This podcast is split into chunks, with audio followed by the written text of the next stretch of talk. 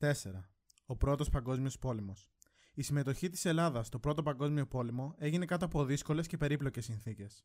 Η σύγκρουση του παλατιού με τον Βενιζέλο, ο διχασμός όπως ονομάστηκε, η άσκοπη και δαπανηρή επιστράτευση του 1915, η δημιουργία της κυβέρνησης της Εθνικής Άμυνας στη Θεσσαλονίκη και η διάσπαση της χώρας σε δύο ουσιαστικά κράτη, ο συμμαχικός αποκλεισμός και οι συγκρούσεις είχαν οπωσδήποτε μεγάλο οικονομικό και κοινωνικό κόστος και υπονόμευσαν πολλά από τα κεκτημένα της προηγουμένης περίοδου. Όταν με την επέμβαση των συμμάχων ενοποιήθηκε το 1917 η χώρα υπό το Βενιζέλο, στάθηκε αδύνατο να αναλάβει, χωρίς εξωτερική αρρωγή, το κόστος της συμμετοχής στον πόλεμο. Οι σύμμαχοι προχώρησαν τότε σε έναν ιδιόμορφο δανεισμό της χώρας που θα είχε οδυνηρές συνέπειες στο μέλλον. Η Γαλλία, η Μεγάλη Βρετανία και η ΗΠΑ ενέκριναν καταρχήν μεγάλα δάνεια προς την Ελλάδα. 12 εκατομμύρια λίρες Αγγλίας, 300 εκατομμύρια γαλλικά φράγκα και 50 εκατομμύρια δολάρια ΗΠΑ. Ο δανεισμός ήταν όμως θεωρητικός. Τα ποσά αυτά δεν εκταμιεύτηκαν ούτε δόθηκαν στην Ελλάδα. Θεωρήθηκαν κάλυμα για την έκδοση πρόσθετου χαρτονομίσματος με το οποίο η κυβέρνηση Βενιζέλου θα χρηματοδοτούσε την πολεμική της προσπάθεια. Ένα είδος αποθέματος δηλαδή, σε χρυσό και σε συνάλλαγμα, που δεν βρισκόταν όμως υπό τον έλεγχο της χώρας.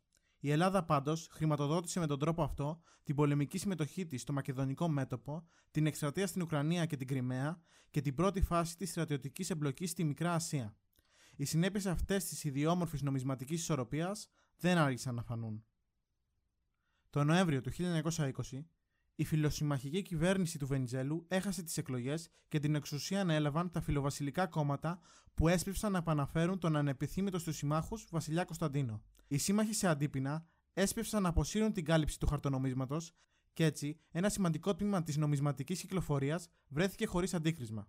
Επιπλέον, από το 1918 και μετά, ο κρατικός ισολογισμός έκλεινε με παθητικό, ενώ ταυτόχρονα η παρουσία στη Μικρά Ασία εξελίχθηκε σε σκληρό και δαπανηρό πόλεμο.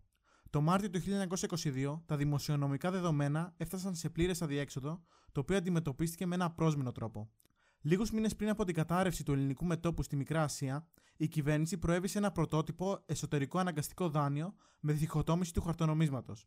Το αριστερό τμήμα εξακολουθούσε να κυκλοφορεί στο 50% της αναγραφόμενης αξίας, ενώ το δεξιό ανταλλάχθηκε με ομολογίες του δημοσίου. Η επιχείρηση στέφθηκε από επιτυχία, το κράτος απέκτησε 1,2 δισεκατομμύρια δραχμές και το πείραμα επαναλήφθηκε το 1926.